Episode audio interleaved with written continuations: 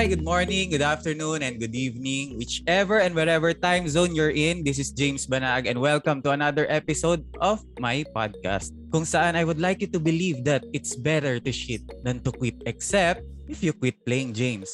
Today, pag-uusapan natin ang salitang influencer. Paano ba nagiging influencer? May qualifications ba yan? And how do I consider myself an influencer? Pero syempre, hindi naman pwedeng ako lang.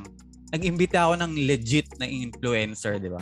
At ako mismo, witness ako sa growth ng community niya sa social media. Sa Instagram, sa Twitter. Ladies and gentlemen, listeners, walang iba, Kerwin King. Yun, grabe naman. Grabe yung intro, ha? Ayan, good morning, good afternoon, at good evening sa mga nakikinig ngayon. So, ayan, thank you, James, for having me. And hello po sa inyong lahat. Ako po si Kerwin King at witness dyan si James kung paano ako na-build talaga yung presence ko online. So, ayun. So, pag-uusapan niya natin ang term na influencer. Pero, yes. Ikaw mismo, Kerwin, anong nararamdaman mo pag tinatawag kang influencer? For me kasi parang kapag tinawag akong influencer, okay lang eh. Pero ako mismo, hindi ko tinatawag yung sarili ko na influencer kasi for me, ang bigat nung term na influencer.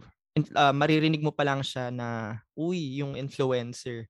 Parang ang bigat na for me kasi kailangan kasi may responsibilidad ka na kailangang tugunan kapag tinawag kang influencer kasi napakabigat yan. Like mas prefer ko yung term na content creator ngayon eh. Kasi 'di ba that's what we all do now, like we put content out there. And ayun, para lang light, para lang ini-enjoy ng tao. Pero kapag influencer, sobrang kailangan meron ka talagang nai-influence na tao eh. So, parang automatic meron kang, sabi mo nga, meron ka agad responsibility na kadikit yung word. Oo, diba? So parang mas prefer ko yung content creator ngayon. And ayan, kung ano yung inline ng ginagawa mo. So artist, ganyan, or painter, musician. Pero kapag influencer talaga, mas sa papers lang siya, sa contracts, ganyan. Or kapag tinawag ka ng brand ng influencer. Ayun. Pero, eto, para sa mga nakikinig, Kerwin, paano ka ba nag-start talaga as on content creator? By accident siguro. Parang ang tagal na rin kasi natin magkakilala, di ba? Tapos nakikita lang kita sa events, ganyan. Before, parang nung nagsistart pa lang ako is pinapost ko lang lahat ng mga ginagawa ko online on Instagram at saka sa Facebook. Tapos hindi ko pa masyadong pinapost talaga lahat ng ginagawa ko sa iba kong platforms na ginagawa ko na ngayon. So ayun, until na notice ng mga brands yung artworks ko. 'Di ba? Nagdo-drawing ako before, as in nung nagsistart pa lang ako mag-workshop sa IG. Sa Instagram lang. Tapos bigla ako nagkaroon ng brands like Fujifilm, ganyan. At saka naging tuloy-tuloy na. As in, nag-evolve siya, kumbaga. Nag-evolve yung branding ko from artist na nagda-drawing lang, nagpo-post lang ng artworks to naging lifestyle, naging travel, naging music na rin, tas photography. And ngayon, menswear, di ba? Since lahat tayo ngayon, focus lang tayo sa ating well-being. So, more on menswear and care, ganyan. Ayun, parang by accident lang siya. Pero kasi, ini-enjoy ko siyang ginagawa eh. So, sobrang happy ako na napapansin din ng ibang tao yung ginagawa ko. So, sobrang grateful din. Ayun, nabanggit mo nga yung events, nagkikita. Minsan, sa mga nakikinig, nakikita po kami ni Kerwin minsan sa mga events. Tapos, minsan, siya pa nga nagpipicture sa akin pagka pagka gusto ko, walang magpipindot ng camera, ganyan. Kerwin, ikaw naman magpicture sa akin. Kasi, kasi 'di ba kung fina-follow niyo si Kerwin sa Instagram, ang ganda-ganda ng ng feed niya, 'di ba?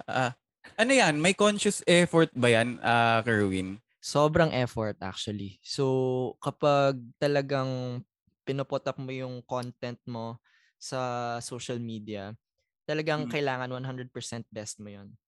Like, let's say na kapag nag-take ka ng photos, syempre maraming takes yan bago ka makapili ng ipopost mo, diba? So, we have to always look at the best among those set of photos that we're gonna post.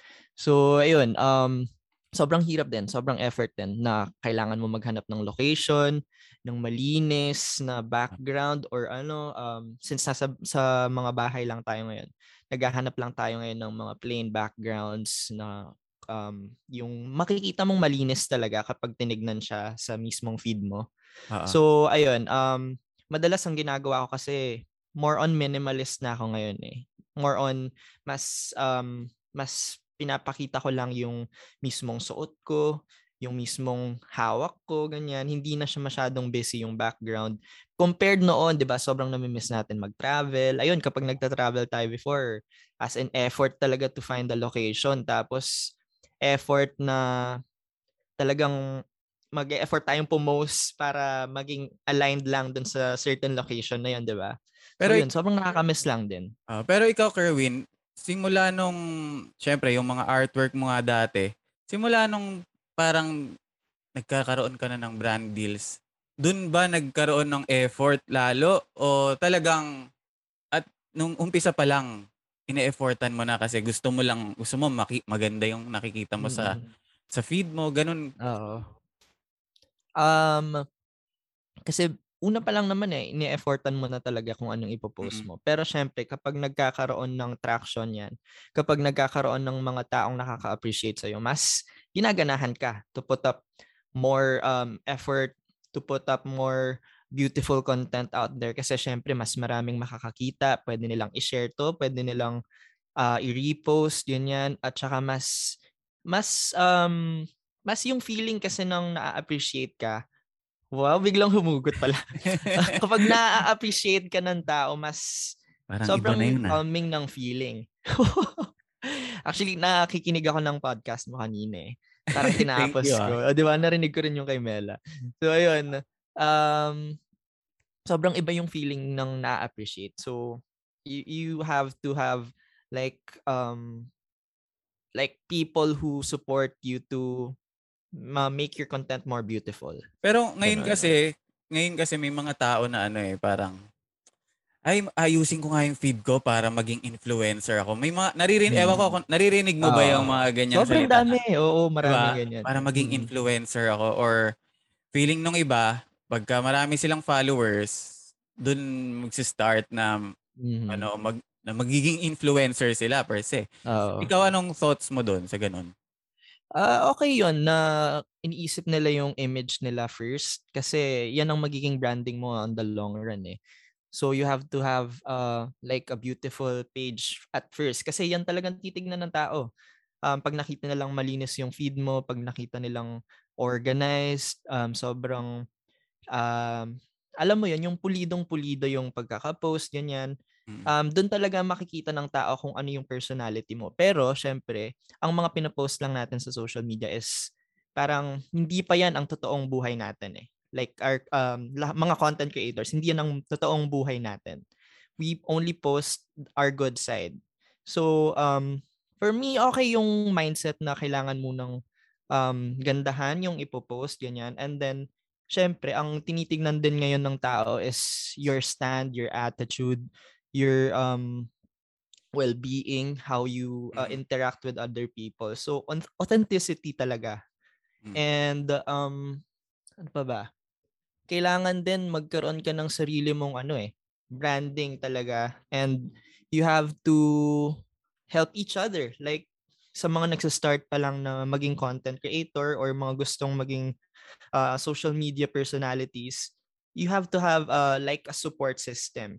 Like what we do, 'di ba, James? Parang kapag nagpo-post tayo ng mga brand and content, sinusupport natin ang isa't isa, like we comment para maging effective siya, kumbaga ganun. Ayun, sobrang important talaga nun. Pero ikaw, since you nandiyan ka na for several years na din. Oo, dumating ba sa point? Oh, 6 years, no? Dumating ba sa point na na parang feeling mo parang wala namang patutunguhan tong ginagawa ko. May growth ganun. Merong mga times, of course, kapag lalo na kapag na-overwhelm ka at saka na-burnout ka. parang feeling mo hindi ka na nag-grow, yung social media presence mo hindi na nag-grow. Ang ginagawa ko pag ganun, parang it's okay. Magpapahinga ako. It's okay to rest and then recalibrate and maghanap ka ng inspirasyon. Like you can always follow international content creators. You can get ideas from them. Ganyan. It's not bad naman to get ideas from other people eh. As long as you make your own. Kasi it's important to be authentic. Yan ang number one talaga. Authenticity. So, if you want to grow your social media presence, I believe na you have to build yourself first before you put out your content out there. So, ayun. Personality din kasi siya. Ano yung madalas na nagiging dilemma ng mga content creator, social media influencer para sa iyo, Kerwin? Kasi halimbawa, 'di ba sa mga artista, andiyan yung mga intriga, 'di ba? Andiyan yung mga chismis about sa kanila. Sa mundo ng ano, 'di ba, ng content creation, digital social media influencers, ano yung mga nagiging dilemma mo? Ikaw na lang personally. Siguro yung group of friends. Oo. Yun ang parang nagiging dilemma din. Parang yun ang mga nagiging issues around social media content creators kasi parang merong isang grupong hindi aligned sa stand mo ganyan, or merong isang group na parang tingin nila sa'yo competition eh, kasi ngayon hindi naman tayo nagko-compete sa isa't isa, we help each other kasi this is a big community as well, and maliit lang din ang mga taong nakakasalamuha mo kasi maliit nga tong malaki siyang community pero maliit siya in terms of you can see each other like sa mga events ganyan-ganyan. So mahirap magkaroon ng kaaway or parang separate group kumbaga kasi sobrang daming content creators din na at sa likod mo may sinasabi ganyan, pero at the end of the day, all you have to do is just be yourself. Be yourself talaga. Kahit paulit-ulit nating sabihin to. Be yourself. Like, it's okay to be friendly. I-friend mo lahat ng mga nandyan. As long as you have your own and you're not stepping on someone else's toe, or hindi ka nang-aapak ng tao ng social media presence nila, okay lang yan. Respect din kumbaga, kung yung respect nandyan talaga siya. So, ayun, yung mga issues mostly sa groups, ganyan. Groups na sinasabi. Lalo na ngayon. Oo, like merong sasabihin nila, kasi yung mga yan, ginagaya lang kami. Kakagaling lang namin sa coffee shop na yan, tapos bigla sila pumunta. Yung mga ganon, yung mga maliliit lang na bagay. Pero at the end of the day, syempre, pare-parehas lang tayong may gustong mag-put up ng content. So, I think kailangan din nating mag-unify, 'di ba? Bilang ngayon sa Pilipinas, kailangan nating mag-unify para magkaroon tayo ng better governance, ng magandang leader. And ayun, na-apply din siya sa pagiging content creator. Pero babalikan ko lang yung sinabi mo kasi ako, minsan, pagka nakikita ko kayo sa mga pinopost nyo, ako kasi naging content creator na lang ako by accident din, Kerwin, kasi gusto ko sa Instagram halimbawa, gusto ko lang naman maganda yung picture ko. So halimbawa nakita ko sa inyo sa mga pinopost nyo, oy maganda yung coffee shop na pinuntahan nila, yung sinabi mo kanina. Susubukan kong hanapin yon, or kung mapadpad man ako doon, ito yon yung coffee shop na yon. Syempre, nandoon ka na, sasamantalahin mo na. You take photos, 'di ba? Ang natutulungan niyo doon, yung coffee shop, hindi yung mismong influencer, 'di ba? So, ang tawag dito, kumbaga dapat nga tama yung sinabi mo, no, na dapat hindi dahil naggayahan kayo, competition, 'di ba? Ngayon Kerwin, syempre kung may mga parang ganong feeling na parang may mga dilemma, may mga failures. Syempre, pupunta naman tayo sa success, 'di ba? Ano yung kailan yung parang naramdaman mo na eto na, nagiging nagbubunga na yung mga ginagawa ko, nagiging successful na ako. Nung dumating ba yung unang time na binayaran ka para sa content na ginawa mo, yung mga ganyan ba? Oo naman, parang kasi per content na pinoproduce namin, like ako, parang kapag may na-achieve ka eh, kahit maliliit lang to eh. Like kunwari nag-post ka ng something na cute na sobrang natutuwa yung tao, parang yun pa lang na maraming natuwa sa'yo is already an achievement. Pero syempre, iba pa rin yung brand partnerships na nababayaran ka. Syempre, we pay bills. We pay a lot of things, di ba? We have needs and wants na kailangan din nating i-sustain. And sobrang nakakatuwa din kapag meron tayong brand partnerships na pasok talaga. Like, kunwari, ranging na... Pwede ba sabihin yun? Oh, natatandaan mo ba yung ano mo? Yung una mong brand partnership? Yung unang-una? Oo, yung una kong brand partnership as in ex-deal pa lang talaga yun. Tapos, sobrang happy na ako nung time na yun. Kasi, syempre, itong brand na to lumapit sa akin para mag-post. Anong brand niya? Pwede sabihin yan dito pwede. Fujifilm actually. Okay. Yung first ko talaga. Pero prior to that, nagkakaroon na ako ng small brands for art naman. And then yung big pa lang talaga na sobrang na-happy ako is Fujifilm. So Instax yun, parang mga 2015 yun. Kasama ko pa si Sofia Andres yung time na yun. Tapos, ayun, hanggang sa dumadami na yung partnerships, hanggang sa parang nagkaroon na ng pera. So parang inisip ko, parang shucks, nakakatuwa naman to. Pero hindi ko alam kung tama ba yung rate na yun for me. So, syempre, doon papasok yung magtatanong ka rin sa iba mong friends kung, uy, pasok ba to? Like, pasok ba yung budget na to para sa dalawang post na gagawin ko? Ganyan-ganyan. Until na, ayun, natuto na akong i-market din yung sarili ko. And, ayun, nagkaroon din ako ng management before. Until now, ayan, nasa, na ako sa ABS, di ba? Sobrang loyal ka, di ba? Oo, Rise. So, sobrang loyal ko. Tapos now na, ayan, kapamilya na talaga. Magkapamilya na tayo, James. Ayun, na sobrang natututukan ako ngayon ni na Sir Miko kapag meron akong brand partnerships. Ayun, mas, maliit man yan, basta achievement siya. Nakakatawa. Iba yung feeling talaga. Oops, wait. Maiksi lang to kaya no need to skip ad. Thank you so much for listening to this podcast with Playing James, and for your comments, suggestions, and reactions, pwede nyo akong i-message sa social media. Sa Facebook, I'm James Banag. Sa Twitter at sa Instagram @DearScarJames. Pwede rin naman sa Laika @JamesBanag. O pwede rin na sa Facebook page ng The Marcast Network. Okay? Once again, this is Quit Playing James, kung saan naniniwala tayong it's okay to shit than to quit. This is presented to you by The Marcast Network. Alright, back to me.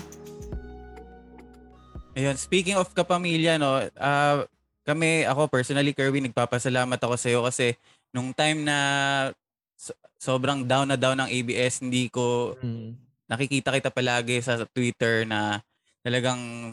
Hindi ka natatakot na mabash ka sa stand mo about ABS-CBN, di ba? Nung nag-shutdown. Ayan.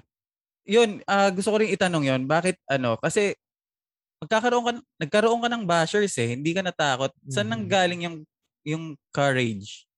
Yung courage na yun. For me kasi, as long as I'm on the right side, hindi ako kailangang matakot.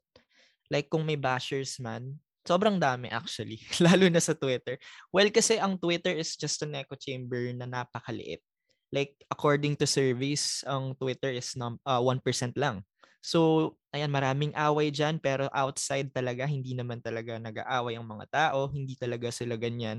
So, what I always think na lang is, as long as I'm really helping, I'm trying to help, I'm trying to be light, or I'm trying to have a stand against the good things out against the bad things out there, parang mas kasi mas maraming kakampi kapag nasa tama ka. So mas iniisip ko na lang na hindi, okay lang mawalan ng followers basta mapanindigan ko yung gusto kong mangyari kasi ito ang tama.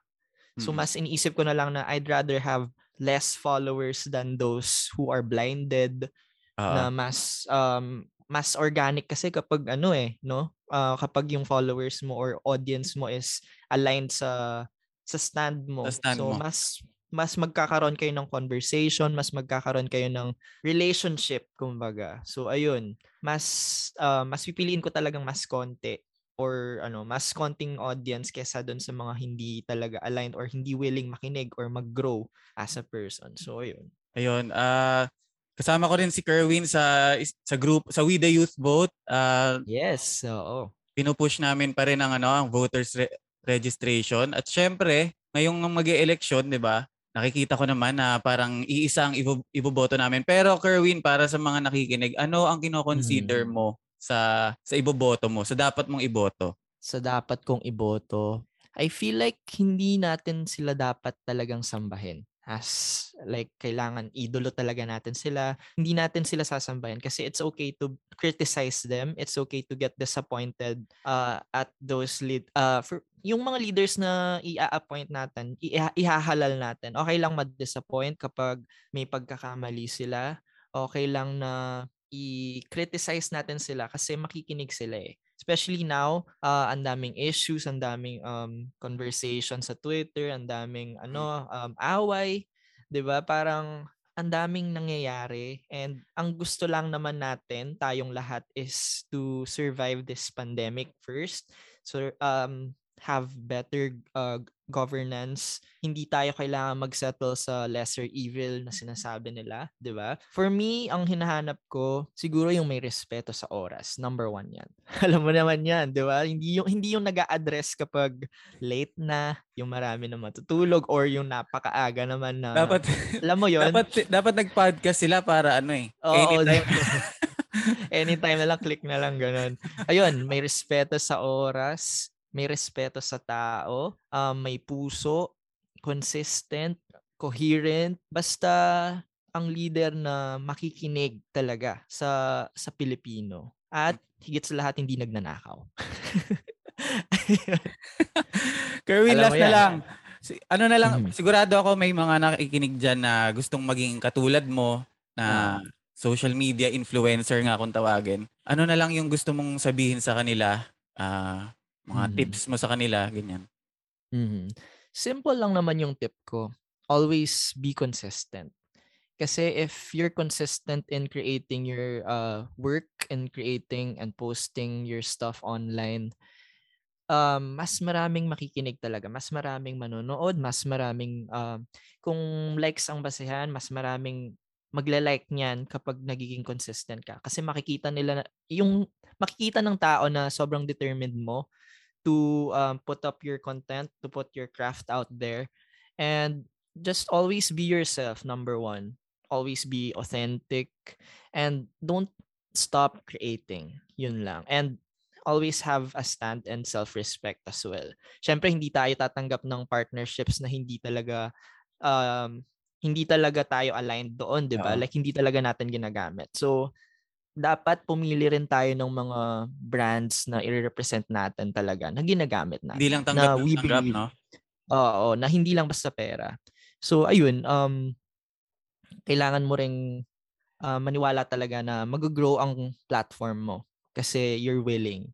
And you're willing to learn and listen. So, ayun. Ayun. Kerwin King. Yes. Thank you so much. Thank you, James. May ano ka ba?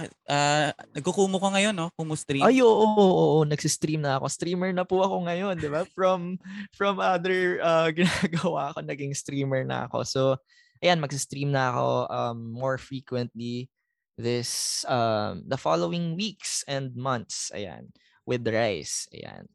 So, wala pa akong final schedule talaga eh. Pero i-announce ko naman sa social media ko. Ayan. Yun. So, Kerwin, thank you so much. No?